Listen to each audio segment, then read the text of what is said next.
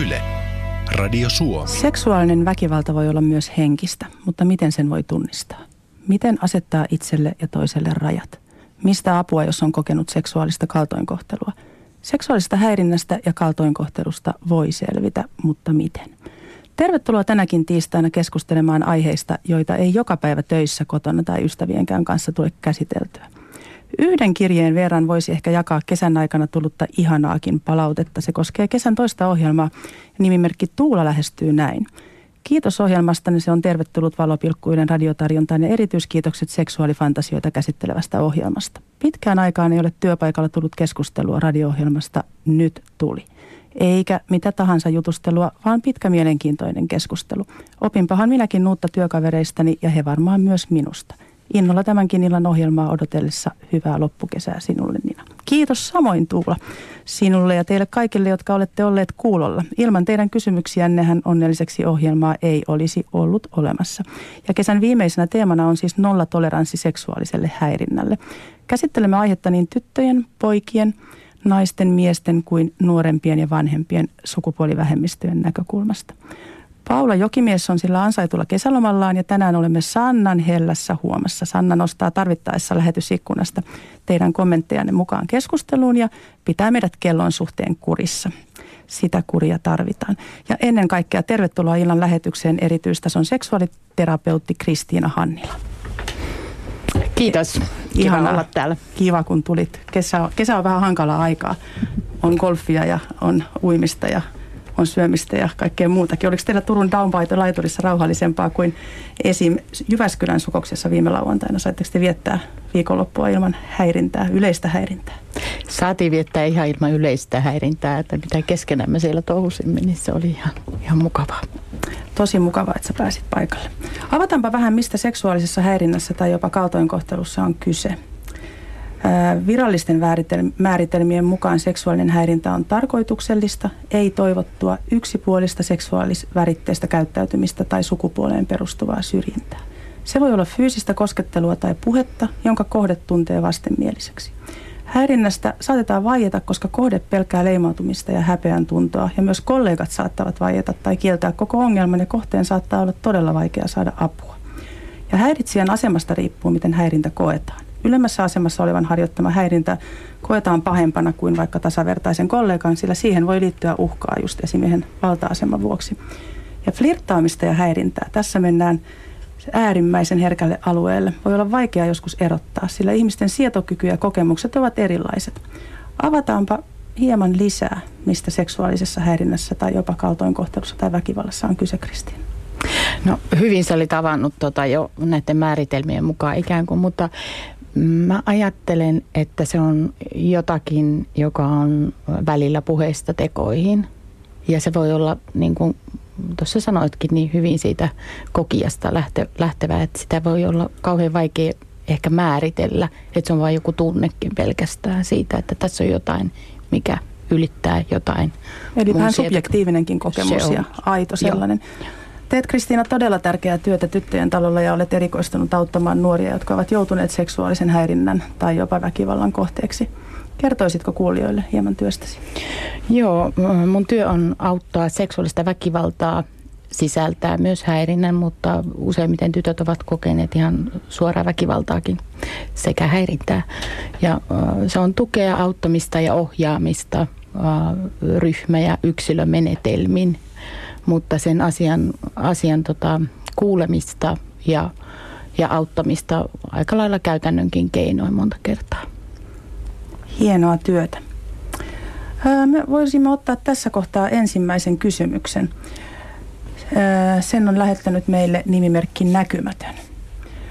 Olen 17-vuotias pojan kehon syntynyt, mutta tytöksi tai ei välttämättä minkään yläotsikon alle itseni kokema noin niin sanottua kolmatta sukupuolta edustava nuori.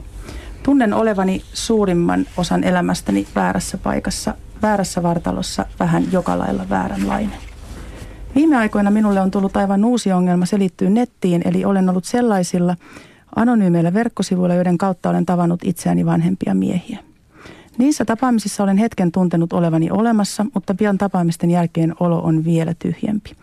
Olen joutunut tekemään asioita, joita en halunnut, vaan minulta jotenkin odotettiin tiettyjä tekoja, joihin suostuin. Vanhemmilleni olen jotain käsittämätöntä ja he eivät osaa muutenkaan suhtautua minuun, eivät poikanaan tai oikein minään muunakaan. Eli heiltä ei voi pyytää apua. Mihin voisin mennä puhumaan jonkun kanssa, joka ymmärtää? Hesetassa sosiaali- ja nuorisotyötä tekevä Aaro Horsma on tuonut monissa eri yhteyksissä esiin, miten hauraassa ja epäreilussakin tilanteessa muun muassa äskeisen kirjankin kirjoittama nuori joutuu kasvamaan aikuiseksi. Ja jos omat seksuaalisen identiteetin rajat ovat jo valmiiksi epävarmat, niin nuoren ei ole välttämättä kovin helppoa elää nuoruuttaan samassa todellisuudessa kuin niin sanotun norminuoren, jos näin voi sanoa. Se tulee esiin vaikka niin yksinkertaisessa tilanteessa Aaro Horsman mukaan kuin sellaisissa, että koulukaverit solmii seurustelusuhteitaan, pussailee bileissä tai voi tuoda jotenkin ilmi kiinnostustaan toiseen. Nimimerkki näkymätön kertoi, kuinka hän etsi seuraa jopa turvaa netin anonyymiltä sivulta, joissain mielessä saikin sitä. Mutta fakta on, että seksuaalisen häirinnän, kaltoinkohtelun ja jopa väkivallan todennäköisyys kasvaa hurjasti, kun joutuu niin sanotusti hiiviskelemään siellä yhteiskunnan ja yhteisön reunamilla. Sateenkaarinuoria koskevassa RFSun tekemässä tutkimuksessa todetaankin, että nämä nuoret kokevat jäävänsä sen vähänkin seksuaalikasvatuksen ulkopuolelle, mitä muut nuoret saavat. Ja saattavat kokea jopa koulun ja kodin turvattomimmiksi paikoiksi elää, koska siellä he eivät voi olla omia itseään. Sen sijaan he saattavat hakea juuri seuraa netistä tai vertaistukea mieluummin homobaareista, missä voi olla oma itsensä edes jollakin tavalla ja jonkin aikaa. Näistä paikoista voi saada sen tyyppistä omaa seksuaali-identiteettiä vahvistavaa kokemusta, mitä muualta ei saa. Mutta sinä teet, Kristiina, töitä nuorten kanssa, jotka joutuvat seksuaalisen häirinnän tai väkivallan kohteeksi. Mitä sinä vastaisit nimimerkille tai tämän kirjeen lähettäjälle tästä omasta näkökulmasta? No mun näkökulmasta äh, tästä niin kuin, äh, hänen niin kuin pohdinnoistaan ja, ja tota, vähän epätoivoisestakin tilanteesta jotenkin välittyy se, että liikkuu kuitenkin semmoisella riskialueella ottaessaan tämän netin kautta hakiessaan sieltä hyväksyntää, mikä toisaalta on ymmärrettävää. Jokainen sitä tarvii ja haluaa ja haluaa tulla hyväksytyksi siinä sukupuolessa ja siinä olemuksessa, mikä itsellä on. Mutta niin kuin hän tässäkin miettii, että vanhempien hyväksyntää ei ole ja on vanhempia miehiä, niin huomioiden sitten, että hän on 17-vuotias ja seksuaali-identiteetti vielä niin kuin aika hakusessa ja hankalassa tilanteessa ja turvattomana, niin ehkä olisi hyvä sitten kuitenkin hakea se, tässäkin kohtaa taas ammattiapua ja sellaista ihmistä, joka ihan oikeasti ja jotenkin, jotenkin pyyteettömästi pystyy auttaa, eikä siinä ole mitään sellaista um, seksuaalista kontaktia tai – muuta. Helsingissä järjestettävässä happiseksissä, missä olin itse huhtikuussa muun muassa vetämässä moninaisuuspajaa, tulee heti mieleen, että jos sattuu asumaan pääkaupunkiseudulla, niin sitten ensi vuoden huhtikuussa sinne. Siellä pääsee kohtaamaan niin sanottuja vertaisiaan ja siis samo, nuoria samoja, samojen kipukysymystä ja samojen asioiden kanssa painiskelevien, painiskelevien nuoria, niin se on nyt yksi, mutta ei sitä nyt vuotta tarvitse odottaa siihen huhtikuuhun tai vajaa vuotta, että ehdottomasti joku muukin väylä, esimerkiksi poikien talo tai tyttöjen talo tai e-talo tai mikä tahansa. Mutta ainahan siis on se riski, kun emotionaalinen seksuaalinen kehitys ei kulje käsi kädessä ja nuori voi juuri siitä syystä ajautua hyvinkin ikäviin tilanteisiin. Että tietyllä tavalla se seksuaalinen identiteetti halajaa ja haluaa jo tietyllä tavalla sitä omaa jopa nähdyksessä kosketetuksi tulemisen tunnetta, mutta välttämättä ne tunteet ei ihan vielä kävele käsi kädessä. Jotenkin mulla tulee tässä kohtaa mieleen tämä, että, että hän on maininnut vanhemmat ja jotenkin toivoisi, että, että niin kuin vanhempien kanssa ensin pystyisi jotenkin kuitenkin turvallisesti tuomaan sitä omaa epävarmuutta esiin ja sitten vasta ehkä lähtisi hakemaan sitä niin kuin seksuaalista kontaktia jostain jotenkin muualta, että pystyisi puhumaan, että vanhemmat pystyisi ottaa vastaan sen, että, että lapsi ei ehkä tai nuori ole, ole sellainen kuin heidän mielikuvissaan hän niin kuin on ja toiveissaan. No kaikki radiokuulijat, jotka edustavat niitä vanhempia, jotka eivät ihan kaikin tavoin koe hyväksyvänsä tai ymmärtävänsä omaa nuortaan, niin nyt katsomaan peiliin ja ottamaan ehkä itse ensin selvää ja sen jälkeen olemaan sille nuorelle se vanhempi, jonka hän on ansainnut. Mutta jos niin ei ole, niin tukea voi tosissaan hakea näistä mainitsemista tyttöjen ja poikien talosta ja muun muassa nuorten pro-tukipisteestä. Ja yhteystiedot löytyy netistä, mutta ne ilmestyy varmasti myös lähetysikkunaan tämän lähetyksen aikana. Vai mitä Sanna? Tai joku laittaa, jos ei Päivi. Eiköhän se Päivi huone. Peukkua näytetään. Näytetään peukkua. Okay. otetaan seuraava kysymys, joka tulee Kipsulta. Hei, kysyisin, miten paljon työpaikalla minun naisena on, naisena on siedettävä miespuolisen työkaverin seksistisiä vitsejä? Jos ei naura on tosikko, Mutta kun ei todellakaan naurata, olo on lähinnä vaivaantunut ja kiusallinen. No jo mummoni sanoi, että siitä puhemista puute. Eli voihan tuollaisen vitsailuun yrittää vastata yhtä huonolla vitsillä, mutta vakavissaan suosittelisin kuitenkin suoraa puhetta, vai mitä Kristiina? Joo, kyllä työpaikalla pitäisi pystyä, pystyä tekemään työtä sillä tavalla, että, että saisi olla ikään kuin neutraalisti työpaikalla ja työntekijänä. Ja ihmisten niin kuin suhtautuminen, sanotaanko tämmöisiin pitseihin voi olla hyvin erilaista, että se tota, ikään kuin se kuulija voi ajatella näistä asioista ihan toisella tavalla. Ja sitten kyllä aina semmoinen mahdollisuus on, että siinä käytetään ikään kuin jonkunlaista seksististä valtaa ja yritetään niin kuin tällä, tällä tavoin saada ihmisiä jotenkin semmoiseen vähän avuttomaankin tilaan tai sellaiseksi altavastaajaksi. Että se voi olla jollekin hyvin hämmentävää kuunnella jotain, jotain tota niin,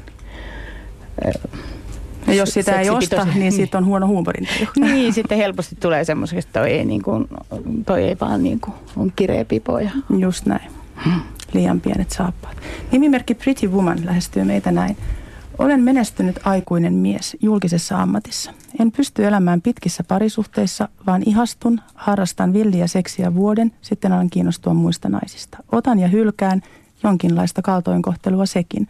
Ammattini vuoksi se on helppoa. Olen alkanut käyttää myös maksullisia palveluja jopa kaksi kertaa päivässä. Tuloni riittävät kattamaan kulut, mutta tuntuu, että pääni ei kestä. Olen syvimmiltäni hengellinen, haluan olla hyvä ja luotettava ihminen. Olenkin sitä, mutta tuntuu, että elän kaksoiselämää. Onko tästä helvetistä jotain ulospääsyä?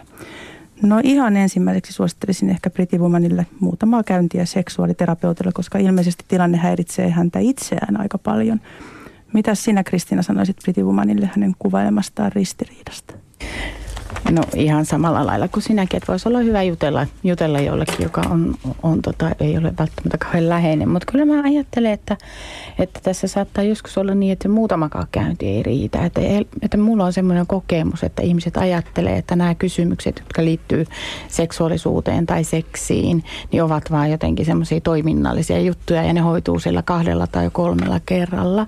Ja nämä saattaa olla niin syvällä olevia semmoisia ihan se joillakin ihan lapsuuteen liittyviä juttuja ja kiintymyssuhteisiin liittyviä juttuja. Tekee just mieli sanoa, että äiti- ja isäsuhdetta voidaan pohtia analyyttisessä psykoterapiassa neljä vuotta. Ja todennäköisesti sen seksuaaliterapian alkuperäinen tai sinne päätymisen syy löytyisi sieltä samasta lähteestä, että siihen sitten voisi yhtä hyvin käyttää sen kolme-neljä vuotta. Niinpä, ja että joskus se ei riitä, että, että se on se kaksi ja kolme kertaa, että joskus se kaksi ja kolme kertaa viikossa on se hyvä, ja sillä päästään niin kuin tosi pitkälle. Mutta se on myös rahakysymys, ja se on aito ongelma, että nimimerkillä kokemusta on, että ei se, ei se ole yksinkertaista pulittaa monta kertaa viikossa 80 euroa, jos se ei ole hyvä tuloinen. Mutta nimimerkki Rekkamies kirjoittaa näin. Nyt kun teillä on tällainen ohjelma, jossa näistä asioista puhutaan, haluaisin kysyä yhtä asiaa. Olen lapseni kunnialla kasvattanut, eronnut 40-vuotias terve rekkamies. Arvostan veteraaneja, kotiuskonto ja isänmaa ovat tärkeitä arvoja.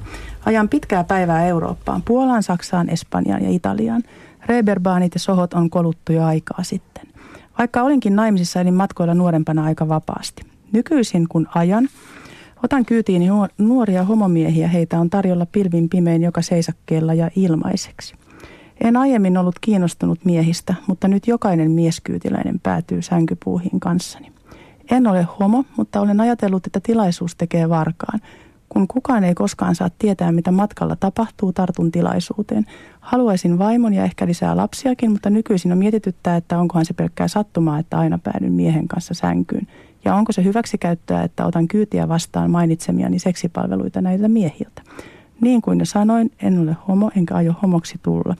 Mahtuu tähän maahan niitäkin, kunhan pysyvät omissa porukoissaan. No ei voi olla kommentoimatta tuota pysyköön omissa porukoissaan kommenttia. Tekee mieli sanoa, että maailma, maailma olisi ehkä aika paljon parempi paikka, jos ihmiset alkaisivat miettiä toisiaan samaan porukkaan ja maailmaan kuuluvina – kuin joinain toisina kummajaisina, joita pitäisi pelätä.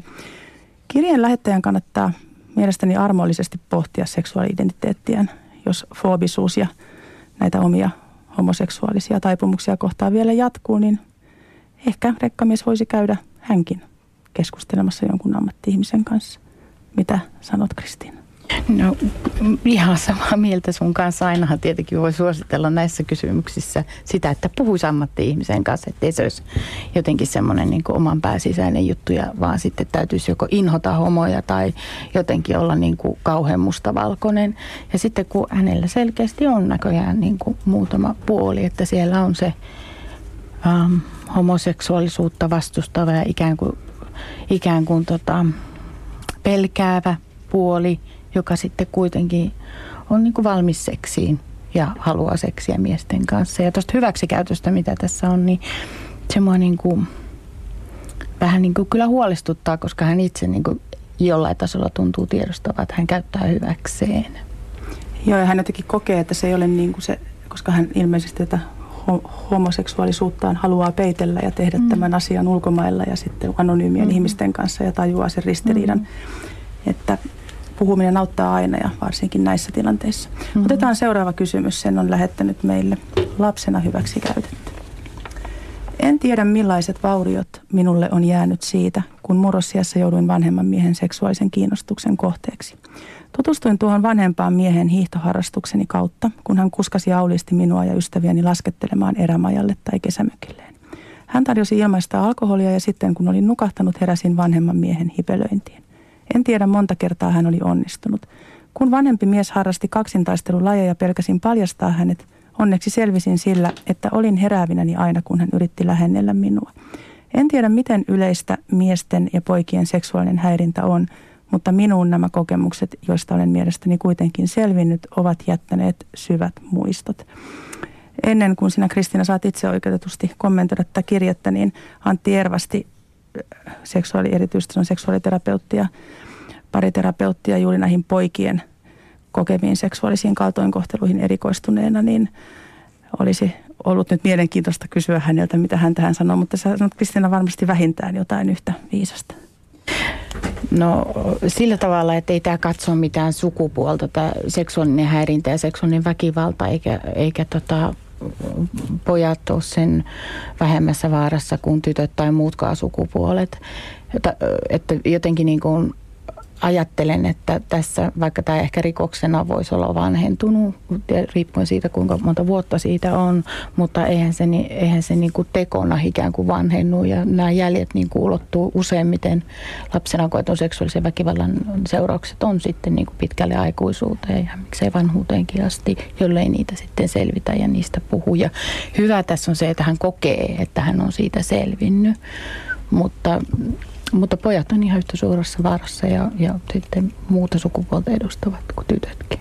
Joo, se on hyvä, että se niin sanottu vielä niin kuin jotenkin olemassa oleva myytti tiputetaan nyt, ainakin viimeistään nyt tässä ohjelmassa, tai laitetaan roskikseen, että pojat olisivat jotenkin muka vahvemmilla vesillä kuin tytöt, että ei, näin ei missään nimessä ole.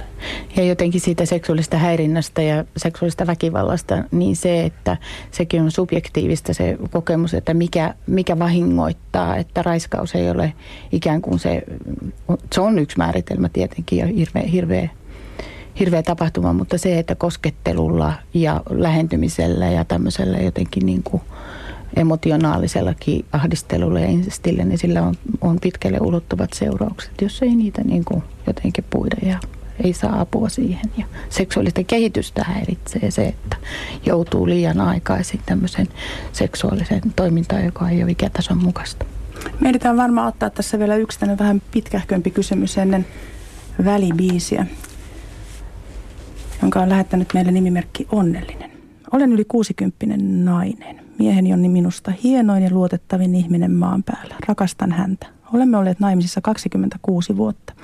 Mieheni ilmeni aikoinaan vaikeuksia yhdynnöissä. Ne olivat hänelle pelkkää kipua ja tuskaa. Syytä ja hoitoa emme koskaan ole saaneet tietoamme. Aluksi olin kauhistunut. Etsin mies seuraa muualta. Minulla oli rakkaan harrastukseni musiikin kautta sitten suhde erääseen radiotoimittajaan. Hän oli vaikeasti lähestyttävä ihminen, mutta halusin häntä, koska hän oli suuren musiikkiidolin tyyppinen mies käheinen ääni. Suhteemme oli moninainen. Hän loukkasi minua sekä ihmisenä että naisena niin, että joku toinen olisi lähtenyt hyvänsään aikana ja antanut piutpaut koko ihmiselle. Hän käytti minua hyväkseen myös taloudellisesti. Minä halusin seksiä silti. Sainkin, mutta vain hänen ehdoillaan ja tavoillaan. Ei saanut pitää meteliä, täytyy olla paikallaan ja hän saneli, koska oli oikea aika tehdä mitäkin. Kerran olin vähän äänekäs. Hän suuttui ja sanoi ole hiljaa. Hän lopetti juttumme sanoen, että ei halua pakkopullaa. Rahallisesti hän hyötyi minusta senkin jälkeen. Minusta hän kohteli minua seksuaalisesti kaltoin kaikilla mahdollisilla tavoilla. Nyt olen onnellinen mieheni kanssa ja ilman muita suhteita eritoten ilman tätä edellä mainittua.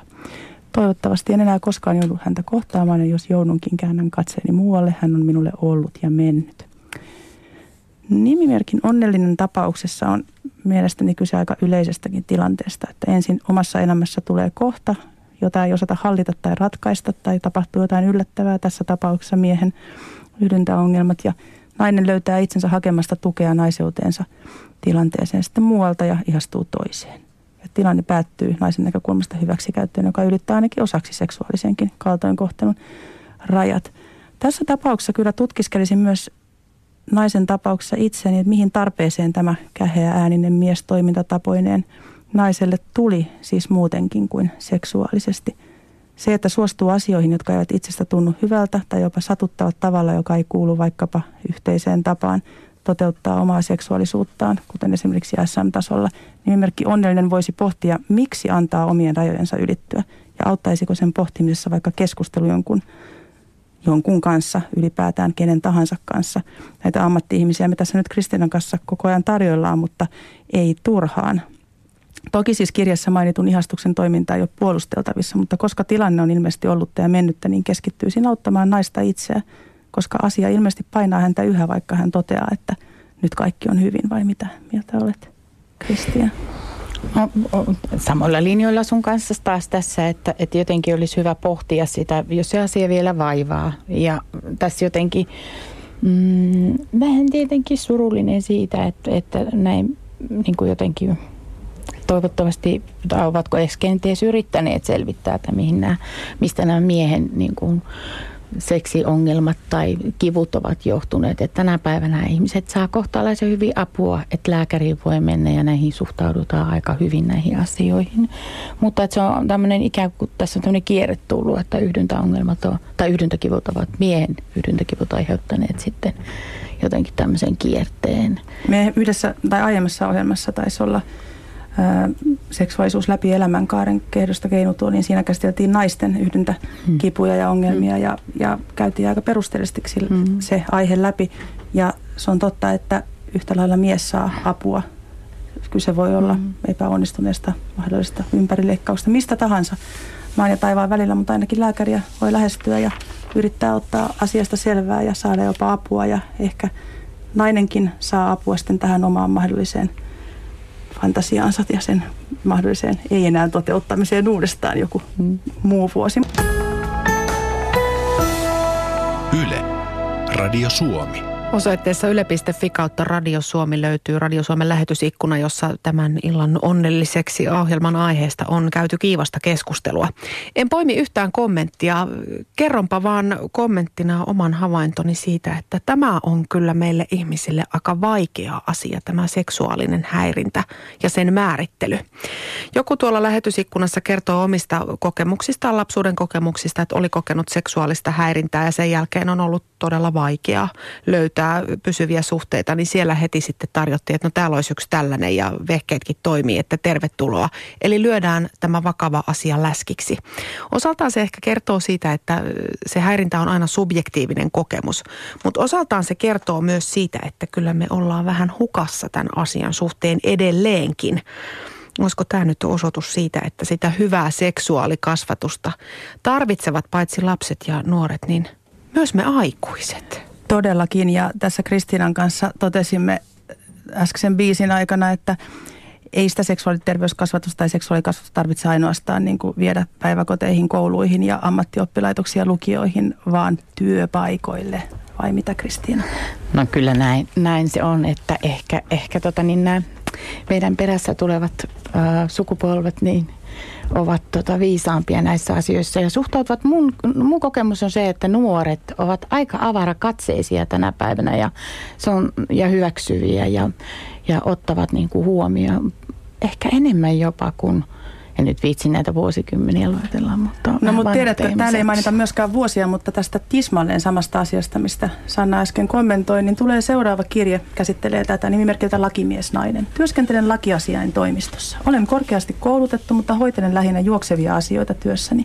Miespuoliset kollegani saman koulutuksen omaavat hoitavat koulutuksensa mukaisia tehtäviä firmassa. Tämä on ikävää, mutta ikävämpää on itsevarmojen lakimiesten tytöttely ja seksuaalinen häirintä. Se on päivittäistä, hyvin röyhkeää ja haavoittavaa. Joudun työnin vuoksi pukeutumaan hyvin ja ehkä jonkin mittapuun mukaan konservatiivisestikin. Olen yrittänyt käyttää pitkiä housuja, rentoja farkkuja, mutta siitä on huomautettu saman tien. Työasuni pitää olla hame, korkokengät ja siisti kauluspaita. Miehet kokevat tämän asun jonkinlaisena kutsuna tulla silittelemään peppua tai halailemaan sieltä, mistä ei halailla. Tarpeetonta sanoa, että en ole ikinä antanut minkäänlaista aihetta tällaiseen. Olen ollut työpaikallani aina korostetun asiallinen. En uskalla puhua asiasta johtajalle, sillä hän on joukon pahin. Olen naimisissa, minulla on lapsia ja elän onnellista perheelämää. Kieltäydyn useimmiten firman juhlista, mutta kaikista en tietenkään voi olla poissa. Silloin seksuaalinen häirintä on sillä tasolla, että pelkään olla yksin naisena missään tilanteessa firman miesten seurassa. Surullista, mutta on sanottava, että tähän firmaan näitä häiriköitä on siunaantunut roppakaupalla. Tilanne on sama kaikilla meidän firman naisilla. Osa pärjää sen kanssa paremmin, osa huonommin. Onko tähän mitään ratkaisua? En haluaisi menettää työpaikkaani. No, tällaista tilannettahan ei tarvitse siis hyväksyä missään tilanteessa, missään mittakaavassa, missään työpaikassa hetkeäkään pidempään. Ja jos se rauhallinen puhe ja keskustelu ei auta, kannattaa tehdä työpaikalla tapahtuvasta seksuaalista häirinnästä ilmoitus, jos ei nyt tässä tapauksessa voi tehdä sitä edes esimiehelle, joka on näköjään ko- kovin jätkä omasta mielestään koko porukassa, niin sitten viranomaiselle vai mitä, Kristiina?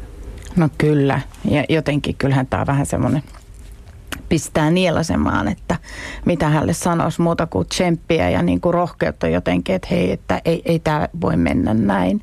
Ja kyllähän tämä sama pätee varmaan toisinpäinkin, että, että naiset myöskin pystyvät ahdistelemaan niin kuin muita työpaikalla, mutta tämä jotenkin, toivoisin vaan, että, että olisi, jotenkin ihan niin kuin tässä olisi nyt päästy siihen tavoitteeseen, että hiljennetään toi ja toi on nyt niin kuin sitten kiltisti ja kipsuttelee korkokengissään. Ja. Niin voihan niitä työhakemuksia laittaa uusiin paikkoihin, mutta tuossa silloin siinä tapahtuu se sama ikävä kuvio kuin vaikka koulukiusauksessa, että mm. kiusattu muuttaa koulua mm-hmm. viisi kertaa ja kiusaajat ottaa aina uuden uhrin.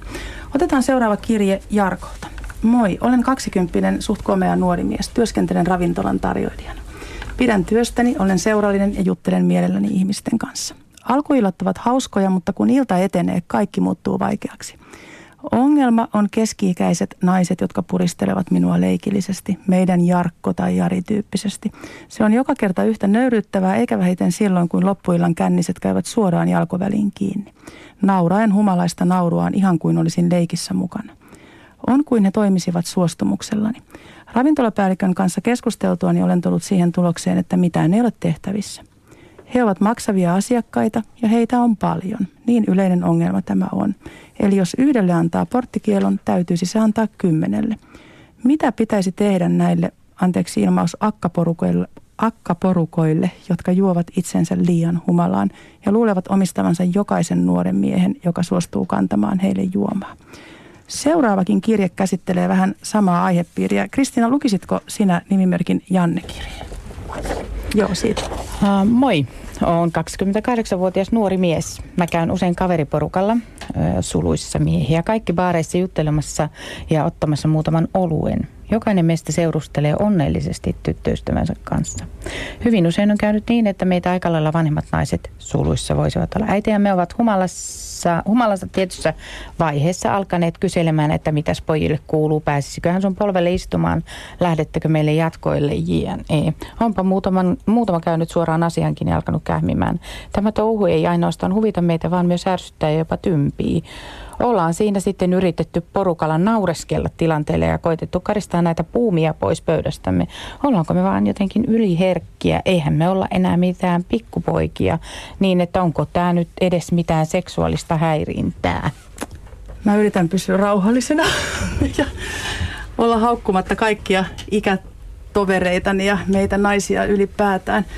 Mutta siis tuollainen itse asiassa valitettavasti koko ajan lisääntyvä Ja varsinkin jotenkin joissain keski-ikäisissä humaltuvissa naisissa näkyvä kaikki, mikä liikkuu, on minun tyyppinen asenne, on suoraan sanottuna vain ja ainoastaan kuvottavaa.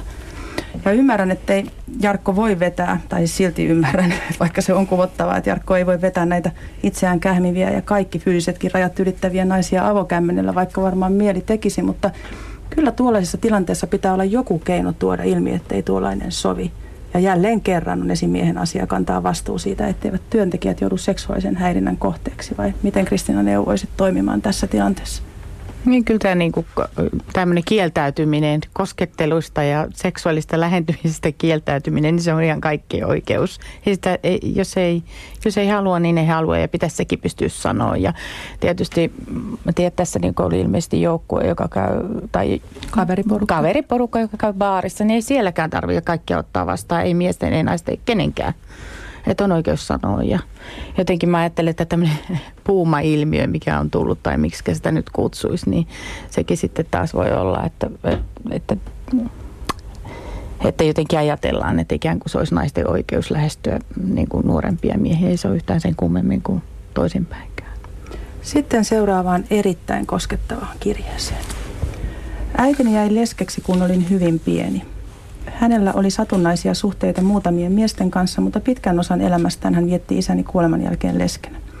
Isän kuoleman jälkeen äitini ei halunnut pitää minua enää lähellä, eikä hän myöskään halunnut, että nukkuisimme välillä samassa sängyssä, vaikka olin vasta viiden vuoden vanha isäni kuollessa. Syyksi hän sanoi, että se ei ole sopivaa ja että hän leskenä saattaisi alkaa kokea miehen puutteen lomassa seksuaalista vetoa omiin lapsiinsa. Tämä deprivaatio on jättänyt minuun syvän muiston ja koin itseni kummalliseksi, että voiko pieni lapsi tosiaan aiheuttaa äidissään seksuaalista kiihotusta ja sen vuoksi emme ole voineet olla niin fyysisesti läheisiä koskaan. Äitini ikään kuin yritti suojella minua omalta kuvitteelliselta tai todelliselta pelolta seksuaalisesta, seksuaalisesta häirinnästä ja tuntuu, että samalla hän on jättänyt minuun haavan ja läheisyyden puutteen, jota kannan läpi elämän. Kiitos tästä koko elämääsi määrittäneestä todella epäreilusta ja kohtuuttomasta kokemuksesta ja tästä tarinasta, että jaat sen kanssamme.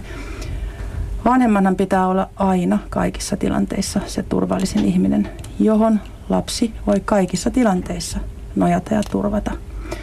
Ja tässä tilanteessa äiti on nyt ajatellut jotenkin vähän erikoisella tavalla suojelevansa lastaan mahdollisilta omilta taipumuksiltaan, mutta ei kuitenkaan ole voinut välttää kertomasta lapselle syytä välttelemiseen. Ja kirjeen lähettäjällä hän ei ole pienenä lapsena voinut olla mitään työkaluja ymmärtää äitinsä perusteluja, miksei ota omaa lastaan lähelleen. Äiti, kun nyt ei ole valitettavasti ymmärtänyt aikoinaan hakea itselleen apua, jotta olisi voinut selvitä tilanteesta rasittamatta sillä omaa lastaan, niin voi vain toivoa, että kirjeen lähettäjä saa purkaa kokemuksensa jonkun ammatti-ihmisen kanssa, vai mitä Kristiina? Mm.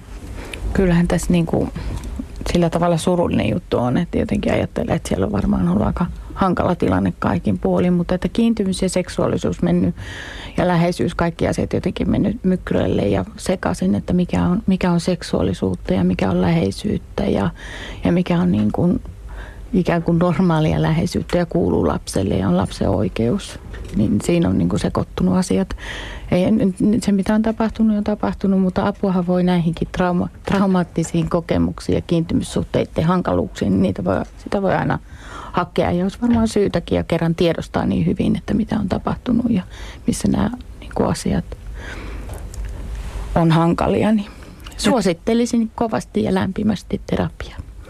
Ja täytyy sanoa, että jo se, että te kaikki kirjeiden lähettäjät siellä radioiden äärellä, niin jo se, että olette lähestyneet, olette kirjoittaneet tämän asian mustaa valkoiselle, tai miten se nyt sanotaan nykyään, kun netissä kirjoittaa mustalla valolla valkoiselle valolle, mutta niin se on jo iso ja hieno askel, ja se on rohkea teko, ja sitä rohkeaa tekoa kannattaa jatkaa vielä viemällä sitä eteenpäin jotta saa aidosti keskustella. Tämä on sitten kuitenkin vain tunnin mittainen radio sitten nimimerkin avuton kirjeeseen. Olen akateemisesti koulutettu nainen miesvaltaisella alalla ja minulla on usein työmatkoja ulkomaille kollegoiden kanssa. Useamman kerran näiden reissujen aikana, kun olemme olleet yhdessä työporukalla viettämässä iltaa, pomoni, joka on siis, myö, joka on siis myös mies, on muutaman viinilasin sen jälkeen alkanut vihjailla ja ehdotella, että hän olisi halukas lähempäänkin kanssakäymiseen kanssani. Olen joka kerta kohteliaasti torjunut hänet Teidän kuitenkin hyvin selväksi, että en ole missään määrin kiinnostunut hänestä muuta kuin työasioiden merkeissä. Välillä on ollut kyse halailusta ja avautumista, kuinka hyvä pari olisimme. Välillä vain ohimennen heitetystä pikaisista kommenteista ja silmäyksistä. Tilanne ahdistaa minua, koen tästä syyllisyyttäkin. Teenkö jotain, joka antaa aihetta hänen käyttäytymiselleen? Koskaan en ole kehdannut tai uskaltanut ottaa asiaa hänen kanssaan esille jälkeenpäin. Tätä on nyt jatkunut pari vuotta ja huomaan ahdistuvani tulevan syksyn sovituista reissusta siinä määrin, että joku ratkaisu pitäisi tehdä. No syyllisyyden tunteminen seksuaalisen häirinnän kohteeksi joutumisesta on todella yleistä, vaikkakin sekin täysin kohtuuton ja epäreilu tunne, että sen syyllisyyden kantaa ihminen, joka kokee sitä seksuaalista häirintää. Jopa siis raiskauksen kohteeksi joutunut saattaa miettiä, onko pukeutunut väärin, sanonut tai tehnyt jotain, mikä voidaan tulkita houkuttelevaksi ja tämä avuttoman kirjeen tai avuton nimimerkin lähettämän kirjeen kokemus siitä, että, että epäilee, että on antanut vääriä viestejä, on hyvin inhimillistä kokea niin, mutta se nyt vain yksinkertaisesti on sillä tavalla, että jokaisen ihmisen pitäisi iästään, sukupuolestaan tai seksuaalisesta suhta, suuntautumisestaan riippumatta saada pukeutua, meikata, puhua, olla seurassa, miten ikinä haluaa, kunhan nyt ei satuta toisia ihmisiä. Mitä sinä Kristiina toteat tästä avuttoman mainitsemasta tilanteesta? No totean tietysti sen, että olisi hirveän hyvä, kun pystyisi muina naisina ottamaan ne asiat puheeksi. Hän taisi olla muina, muina miehinä. Muina miehinä? Joo, joo. Ja pomo oli mies, joo. Näin mm. taisi olla. Ah, okei. Okay. No yhtä kaikki, mm. mies tai no, nainen, no, aivan, ihan sama. Mutta jotenkin mä ajattelen tuota syyllisyyttä ja häpeitä, että ne on jotenkin ne niin kuin aika isoimmat tunteet, mikä yleensä yleensä niin kuin, kun joutuu häirinnän tai seksuaalisen väkivallan kohteeksi, ne on ne teemat, mitä niin kuin kauheasti ja ne myös estää ikään kuin sen niin kuin tilanteen pysäyttämisen, kun ajatellaan, että mä oon jotenkin vastuussa ja mä oon syyllinen tähän niin ot, yrittää ottaa sitä vastuuta siitä, mitä itselle on tapahtunut, niin sen ikään kuin sen syyllisyyden kautta. Ja se häpeää monta kertaa, että mulla on käynyt näin tai mua on kosketeltu ja mä en oikeasti edes halua tämmöistä. Eli tämän miehen kannattaa mennä koputtamaan työmatkan ulkopuolella työaikana, kun pomo on selvinpäin huoneen ovea ja kertoa tämä ahdistuksensa ja kertoa, että hän vie sen eteenpäin, jos ei pomo ymmärrä muuttaa käyttäytymistä. Sitten seuraava kirje. Olen 13-vuotias tyttö. Pelkään setääni. Hän vierailee vanhempieni kutsumana usein luonamme ja joka kerta myös minun huoneessani, jonne häntä pakenen. Hän etsii sopivan hetken ja koputtaa oveeni. Ilman lupaa hän tulee sisään ja istuu vuoteen reunalle ja sössöttää maireasti kaikkea hölynpölyä. Kaikki johtaa siihen, että hän antaa minulle pitkän halauksen ja suudelman suoraan suulle. Kädet aina sopivasti hamuilevat rintoihini tai jalkoihini. Hän haisee tupakalle ja imelälle partavedelle. Kun halaus on annettu, menen suoraan vessaan ja oksennan. En uskalla puhua asiasta vanhemmilleni. He suunnittelevat setäni kutsumista hoitajakseni, kun ovat lähdössä ensi kuussa matkalle. Olen yrittänyt sanoa, että menen kaverilleni mieluummin, mutta se ei kuulemma käy. Pelkään jo etukäteen niin, että vatsani kääntyy ylös, ylösalaisin sitä ajatellessani. Mitä minun pitäisi tehdä? Kiitos tuhannesti tästä kirjasta ja kehotan, että kerrot välittömästi tilanteesta vanhemmillesi. Ja jos et jostain syystä nyt sitä voit tai uskalla tai kehtaa tehdä, niin otat yhteyttä, yhteyttä vaikka tyttöjen taloon, asut pääkaupunkiseudulla. Nyt Kristina tarvitaan konkreettisia neuvoja, puhelinnumeroita ja muita yhteystietoja ja mitä nyt ikinä. Vai mitä, Kristina? Joo, tässä on niin, kuin niin monta, monta juttua, että, että joskus vaikka se, me ajatellaan, että vanhempia aina voi luottaa ja ne aina uskoo, niin saattaa olla vaan semmoinen tunne, tunne tässäkin tällä tytöllä, että hän, hän ei niin kuin jotenkin pysty ilmeisesti vanhemmille sanoa ja äidille isälle. Ja silloin kannattaa niin kuin ehdottomasti jollekin aikuiselle, joka on, on neutraali ja tässä taas se, että ammattilainen tai joku luottoihminen vaikka niin kuin ihan koulussa – kuka tahansa terveydenhoitaja tai opettaja tai mutta mut jollekin aikuiselle, koska tämä ei tosiaankaan niin kuin ole, normaali tilanne. Ja ilmeisesti vanhempien luottamus on sitten kauhean suuri setään.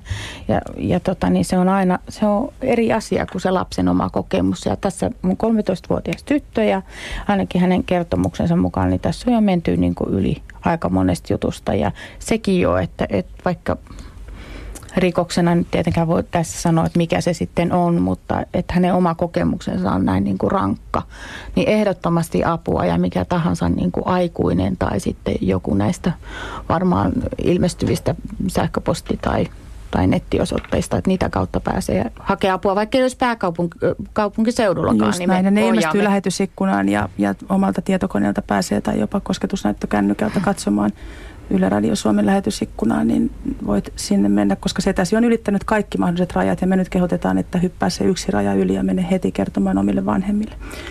Taitaa olla, että meille tulee viimeinen kysymys seuraava, joka on tullut Leilalta. Olen 40-vuotias kolmen lapsen yksinhuoltaja äiti. Työskentelen opettajana yläasteella. Ongelmani ovat 15-17-vuotiaat nuoret pojat, miehet, jotka häiritsevät työtäni ja yksityiselämääni. He arvioivat ulkonäköäni, pukeutumistani ja käyttäytymistäni tavalla, joka on lievästi ilmaistuna epäsopivaa. Röyhkeimmät erottelevat tapaamisia seksimerkeissä luokan kuulen tai kahden kesken. Olen jo vuosia kärsinyt tästä, mutta rehtorin puhutteluista ei ole ollut mitään hyötyä. Olen miettinyt koulun vaihtoa, mutta pienessä kaupungissa ei ole montaa koulua. Vaihto tarkoittaisi pitkiä työmatkoja tai muuttoa toiseen kaupunkiin, enkä halua sitä lasteni vuoksi tehdä. Mikä neuvoksi näiden yliinnokkaiden nuorten seksuaaliseen häirintään? Laki ei sitä heidän kohdallaan estä ilmeisesti. Olen täysin normaali ja myönteinen ikäiseni nainen. Elin vuosia onnellisessa liitossa, erosin kyllä, mutta en ole mikään maailmaa pelkävä nutturapää. Nämä nuoret ylittävät seksuaalisen häirinnän rajan joka päivä kirkkaasti. Se on masentavaa, vihastuttavaa ja nöyryyttävää. Onko maailma muuttunut niin vapaaksi, ettei nuorille löydy enää rajoja, jotka ihmisyyden viran ja lain nimeen voisi asettaa? Yritetty on.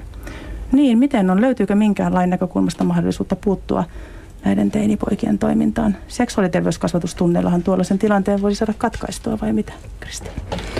No joo, kyllä seksuaalikasvatusta ja jotenkin nimenomaan siitä häirinnästä puhumista sitä näköjään tarvitaan vielä. Ja, ja varmaan niin tosi kuormittavaa työskennellä tämmöisessä tilanteessa ja jotakin hämmennystä ja omaa hämmennystähän nämä nuoret varmaan tässä jotenkin niin kuin tuo esiin tai semmoinen tunne tulee, kun tästä, tästä kuulee. Ja ajattelen sitten sillä tavalla, että kyllä tämä ihan työsuojelun kysymys on, että miten jaksaa tehdä työtä, että mistä, mistä tahansa niin kuin se häirintä tuleekaan. Ja vaikka nämä on nuoria ja pitäisi niin kuin kasvattajanakin opettajan suhtautua, että kai nyt raja tulee jossakin, että on oikeus niin kuin sanoa, että tämä ei niin kuin ole vetele. Ja, mutta että, että näille nuorille tietoa lisää siitä, että miten niin kuin se saattaa aikuistakin haavoittaa semmoinen – semmoinen vaikka he onkin, että ei nuorillekaan kaikki asiat ole sallittua.